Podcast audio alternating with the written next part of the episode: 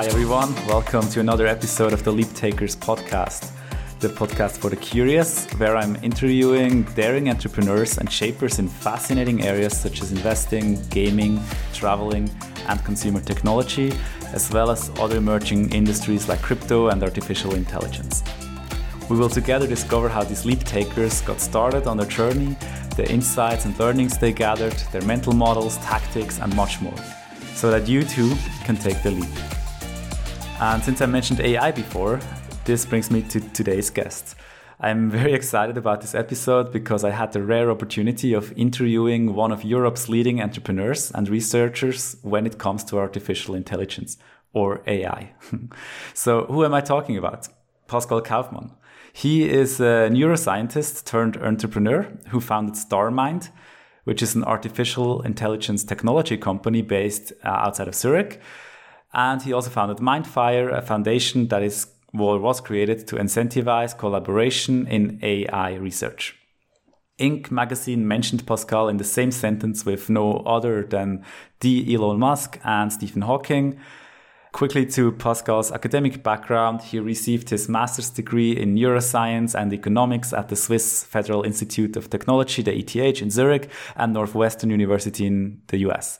During his academic career, Pascal has worked on numerous projects researching the interface between brains and machines to unravel the secrets of neural networks and brain activity. He was also selected by the Bilanz Business Journal in Switzerland as a top digital leader in the category Tech Leader in 2018. So, uh, I'm sure you will enjoy this episode because we talk about how Pascal became fascinated with artificial intelligence research, what advice he has for aspiring entrepreneurs, uh, and he also gives some insights into StarMind.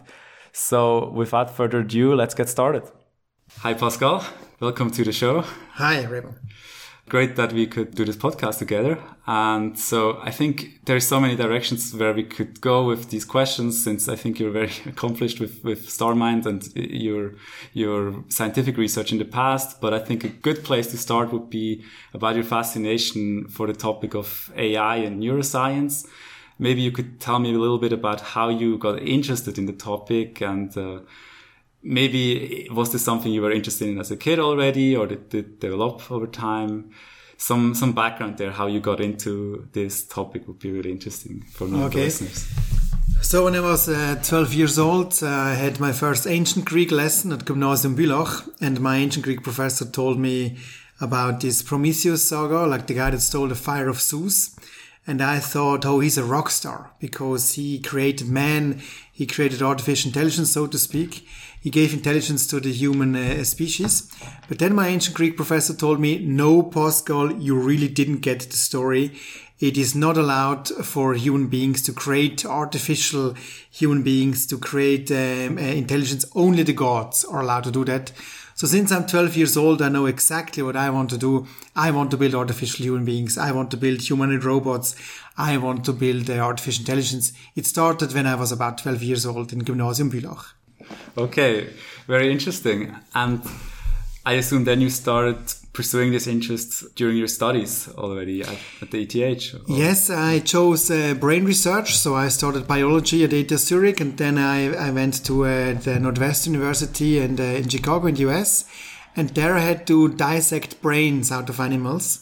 And my task was to connect living brains in dishes with artificial blood with a mobile robot. So I worked at the interface between like neuroscience and robotics.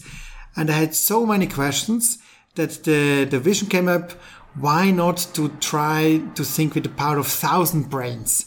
So to develop a technology that would allow me to ask any kind of fancy question and somehow algorithms in the background would route that question to the best scientists in the world.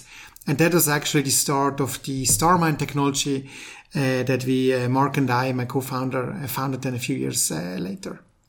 Great. And I, I heard already about your um, this experiment at Northwestern where you did this dissection of the brains of mice. What was the goal there? I, I, thought that was really fascinating because you were kind of creating these first cyborgs almost. Yes, we didn't dissect brains of mice, but we dissected brains of fish, like of lampreys or like eel-like horrible creatures. They really look a little bit ugly and a little bit dangerous. And uh, when I asked them why do we do these experiments with these kind of eel-like uh, animals, they told me, you know, the ethics people uh, don't have any issues when we do experiments with so ugly animals. I was shocked when I heard that. I was around like 20 years old back in the days and I, I was very uh, optimistic and enthusiastic also about ethics. But when I heard that, um, I got the reality uh, uh, check here. It was fascinating because when you connect living brains with machines, then you really know uh, what you know and what you don't know about the brain. And uh, I learned then back in the days that they, we, that we essentially know nothing about how the uh, brain really works, in particular how the human brain works. And that was very, very fascinating to me and a huge motivation to learn more about the brain and to study the brain. Very interesting. And you already talked a little bit about it before about StarMind.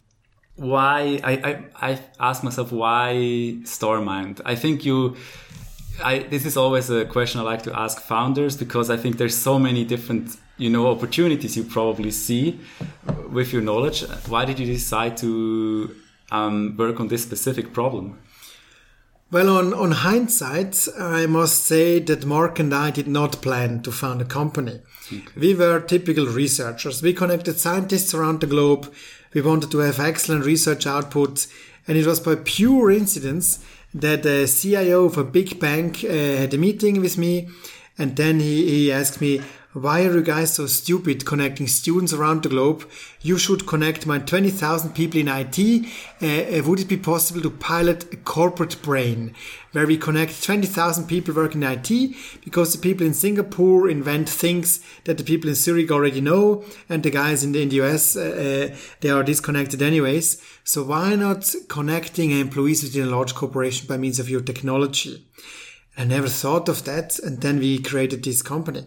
But in hindsight, I must say, in a fully automated, digitalized world, technology becomes a commodity. I mean, everyone can buy technology. Mm. But if you somehow are able to connect human brains, like the intuition uh, of, of the experience of people, that is a very, very powerful uh, uh, engine that you can build up. So I think the human factor becomes more and more important in the world of technology. And this is why I think StarMind was the best way uh, to do that. We really connect the expertise of human beings uh, mm-hmm. globally. Yeah, that totally makes sense. I think the the whole topic of AI is also a bit in danger of being overhyped. Um, I mean, you see a lot of big claims that are being made um, that we will have like singularity in, in a few years or that you know we are very close to having brain machine interfaces etc um, so i think it's sometimes good to be a bit skeptical there. How how is your view on the general state of ai so to say or like of making real progress towards a general ai that is not just for a very specific task yeah, I'm personally a little bit disappointed about the lack of progress in, uh, let's say, human level artificial intelligence. Mm-hmm. But we also need to get the vocabulary right. So I, I quickly try a, a, few definitions. Yeah, that'd be great. Automation we do since many thousand years. So this um, Archimedes spiral where you can actually uh, uh, turn it and then you pump water. Um, uh, this is to me automation. Then uh, digitalization to me is automation by means of computers. So you have a process that you actually want to execute exactly the same way again and again, and that I would uh, define as digitalization. You really do not want to have an artificial intelligence process in a bank because uh, intelligence to me is breaking rules, uh, thinking outside of the box, inventing or creating new ways. You don't want that an AI within a bank decides why not doing it a little bit differently? Why not coming up with a creative new way how to do stuff? So AI to me is the kind of the contrast of digitalization. Um, I don't think that there is anything like artificial intelligence these days. It's much more the biological intelligence of programmers put into source code. And then we call it AI to me that's a little bit cheating. I mean you only get back what you really put in. I want to create a machine that is really intelligent that comes up with new things surprising things that is creative. Therefore i don't think that there's anything like ai these days. Mm-hmm. okay. Let's say there are some people in the audience who are interested to learn more about, or maybe are like, you know, 20 years old and they start their studies and, or they are thinking about going in that direction. Are there any, you know, resources you would recommend where to best get started? I mean, it, for me, at least, it looks very intimidating to me at, at times, the whole space. How would you start there as like looking back as a, as a 20 year old or something?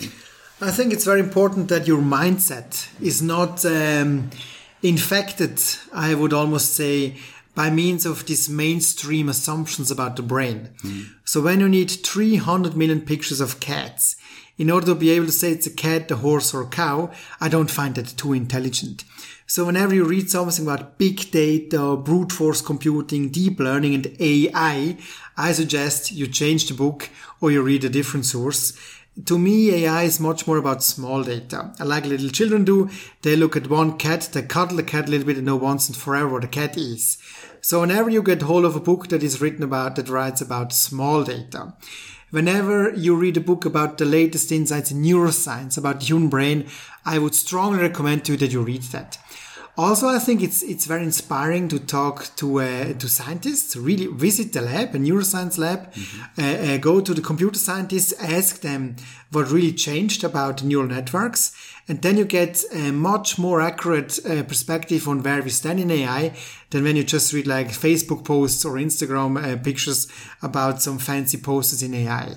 So do not just get your information from the social medias that, uh, uh, but also really visit the lab, talk to the scientists, and you get a much, much more accurate and more realistic viewpoint about AI. Okay, great. Just to shift gears a little bit, I'm very interested as well on this podcast how the founders kind of how they started their companies and um, maybe they ran into certain problems or they would do certain things different if they could uh, you know start all over again uh, looking back at when you started StarMind, would you say there, like you took any learnings or lessons from, from, let's say the first few years and that you could, you know, now, um, give to aspiring founders and tell them, okay, you know, I would do it this way now. And if there's some key learnings that you, that you drew from this time, well, on hindsight, I think surprisingly we didn't commit many, many mistakes, um, but uh, certain things could, of course, have been much, much better and faster. For example, I think it's very important that you do not only focus on Switzerland as a market. I mean, it's very interesting to have uh, clients in Zurich and in Bern and maybe one day even in Berlin, like in Germany. But if you aim directly to where the epicenter is, in our case, that would be the Silicon Valley or even like uh, China, I think you are facing global competition much, much uh, earlier. And you are really, you really need then to come up with something that's completely new. So I think facing international competition very early on is a good thing. And what I also think is the mindset that we have here in Switzerland, in Europe. I mean, we are very good in product building. We are very good uh, in research and science, but we are not so good at selling or communicating. So why not having a communication team in the US, a product building team in Switzerland, and some like legal guys somewhere else? I think uh, uh, getting the best out of the world would be a, a, good best practice that I would do differently now. I would not just ramp up everything in Switzerland and then go uh, to to other countries. I would uh, uh, expand globally much much faster. Okay. You now have offices in the US as well. In New York, in Germany, yeah, and maybe soon in Asia, yes. Okay, very cool. Yeah, I think maybe before I switch to a bit of a different topic, just regarding StarMind again, would you mind just sharing, you know, a few key, you know, kind of numbers, like how, where you're at right now with StarMind? Um, like how big your company is and you know how, how you grew in the last few years. So usually we don't release any like uh, data. We are a privately held company. But what we can say is we did one of the major uh, financing rounds in ai in europe uh, last year. We raised uh, 15 million us dollars. Um, then we ramped up our team. So we are 80 uh, people. We're approaching 90 employees um, soon um, clients, we have clients in more than 100 countries worldwide, so large corporation that are using our technology. And revenue wise, we, we were break even. I mean, uh, uh, the black figures, um, double digit revenue. Some is also a number that I can reveal. And actually, uh, we hold uh, patents. That is also an important uh, fact. And I would say in, in, in, the region of small data, we are leading. So Switzerland with the University of Zurich, ETH, EPFL, Lugano, we are leading when it comes to AI and StarMind heavily accentuates on that uh, know-how. Okay. Thank you for sharing. Yeah. So I think now I also try to find out a bit more about the person behind these founders that I interview on this podcast. So for me, I'm always fascinated to learn about you know how you're influenced by certain books or certain habits, etc. Um, so do you like to to read books? And is there some books you would recommend to to people? Um, doesn't need to be AI related. It can be anything. Well, you know, like as an ancient Greek person, um, I read uh, many, many books until yeah. I was like 25 years old or so. So I'm a little bit fed up by reading because the information flow into the brain is so slow. but uh, I would recommend movies. Uh, so I love, for example, Captain Future, mm-hmm. the movie series with the flying brain with him. I think that certainly has impacted me a lot. Um, when it comes to books, I would recommend some like uh, uh Nietzsche or some Platon uh, uh, books. Um, very, very inspiring. The ancient Greek people have thought essentially everything that we think today again. So I think it's very inspiring to read some very, very old ancient texts. Mm-hmm. What is so interesting to you about about these texts and about these older? you know, texts? when you're a culture that is there for like one or two thousand years and you don't have any distraction like the internet, you really have to deal with all the problems a, a human being can face so all kind of combinations, all kind of, of, of good and bad things have been described by the ancient Greek uh, philosophers. And uh, once you read these um, these uh, books or dramas, I think you're much better prepared for what is awaiting us. And you don't think that everything is new. I don't think that there are so many new things under the sun, which is a famous uh, ancient Greek quote, by the way. Mm-hmm. So therefore, um, you don't get so easily surprised when you know a little bit about those ancient Greek sagas. Maybe another question that goes in a little bit of a similar direction. So I really like this concept that I heard from a few people that to have your own imaginary personal board, like people that you would have if you as a person would be a company that would be in your board and that give you know give you advice and kind of steer you as a person. not sure if, if you heard about the concept before, but no. I think it's a um, like for me, it's for example, I would have like Elon Musk and then like you know Roger Federer or some other people you look up to, but also think that you could kind of guide you. Now I know it's maybe an unfair question, but do you think like what are people that you would put into your own personal board, so to say? How many are allowed? Let's say between three and five. So I would go for uh, Leonardo da Vinci. Yeah. Uh, would be in my board. Then definitely. Um, one of the ancient Greek gods. So I would uh, go for Apollo, like the god of light, if this is also allowed. Then I would go for uh, Goethe. Goethe knows a lot. And maybe as a joker, um, I would go for one of the, the great scientists. Mm. So, for example, uh, Oppenheimer might be an inspiration. Einstein might be an inspiration. Yeah, I think these are the the guys I would look up to. I would love to have them on board. Yeah. Mm-hmm, mm-hmm. Okay, very cool. I think it's interesting to find out also about, you know, what some founders, what habits they have or what they do when they're not working on their, on their product or like their startup, like you with StarMind. Like, are there certain activities or hobbies you do to kind of get your mind off the daily uh, focus on, on growing the company? Or do you even think you don't need that distraction, so to say? No, I love um, this distraction, and it's very important that you cleanse your brain a little bit. Mm-hmm. So, in my case, I love um, uh, being on on the, on the Lake of Zurich, for example. Mm-hmm. I also love ice cream. So when I eat ice cream or gummy bears, I forget about everything around me. So yeah, you need to have certain habits uh, that you actually uh, get distracted. I also uh, love uh, dreaming and envisioning, but you might say that this is related to the job I'm doing here. Mm-hmm. But um, yeah, I think a lot about uh, about uh, ancient Greek sagas, whether or not something is good. I love philosophy a lot. So when you read about philosophy, then you also get lost very very quickly. Mm-hmm. Mm-hmm. Okay, um, so maybe uh, like two last questions. So One which is generally be what advice would you give entrepreneurs, people that are aspiring to just don't go the traditional path of joining a corporate and, and working there their whole life. Um, so, are there any you know tips or advice you would give? I think in, in life you only regret what you didn't do. Mm-hmm. I mean, you can still uh, be an employee, but trying to become an entrepreneur, maybe when you're young, maybe when you're not like dependent, when we don't have like a huge family, uh, etc. I think that's a good thing. Just trying, uh, would you be able to achieve it or not? I think that's that's certainly a, a best practice. Another thing is also um, a, a hint that I would give is try to get investors very, very fast because you might really have an idea, but it's completely crazy and uh, really no one you can convince with that idea. But if you are able to convince investors, then it's a first sanity check, the acid test. So the sooner you're able to convince investor to invest in your idea, the better. And this de-risks uh, your plans tremendously. So I suggest try it, but get investor very, very, very soon. Mm-hmm, mm-hmm. Okay. And maybe a follow up question to that. So, is there any advice do you think you give to people or you see that is often given to people, but that then often ignore it for some reason?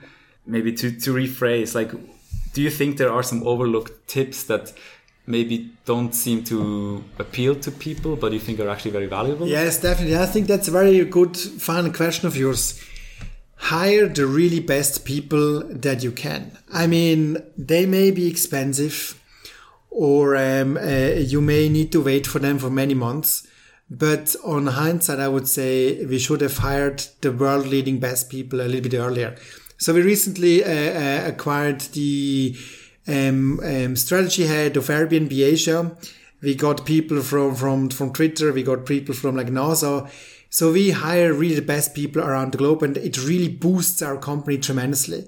I always thought, oh, come on, why not going for the second or the third best guy? Because it's much, much more uh, uh, like inexpensive than really hire the most expensive guy. I suggest that uh, you go for the best guy very, very early. It's much more expensive to, to have a, a wrong hire, to have a person that only gives you 80% and you need to compete with the best people in the world anyway. So you better have them on your side. Mm-hmm. I suggest hire the best people in the world. Don't do any compromises when it comes to HR. Okay. Yeah, great last words. Thank you very much, Pascal. Um, Thank you very much. Yeah. yeah. If you have any last words you want to say, otherwise, I will definitely link in the show notes Starmind and um, Maybe, if you have Twitter or wherever people want to follow you, if you have maybe a final statement. I think wherever there is an entrepreneur that thinks he wants or he or she wants to do something in artificial intelligence, I think Switzerland is an awesome country to do that. We are really leading in AI worldwide. We attract the best talents in the world. We have the highest scientific impact factor in artificial intelligence. Switzerland is a great hotspot to build AI companies. Maybe that goes for a last statement. Mm-hmm. Thanks a lot. Thank you very much, Pascal. Bye bye. Bye bye.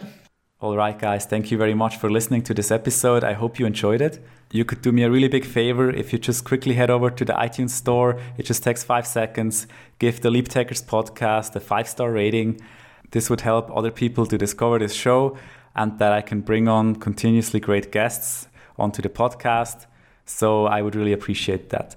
Also, please reach out to me if you have any suggestions, feedback, or any tips what I could improve with the podcast, since this is also still an experiment for me. So I would really also be looking forward to that. You can just reach out to me via email or on my website on leaptakers.com. Also, you can just follow me on Twitter and Instagram as well. You should find the handles in the show notes as well. Thanks again for listening. I hope you will also enjoy the upcoming episodes. And until then, goodbye and just keep on building on your dreams.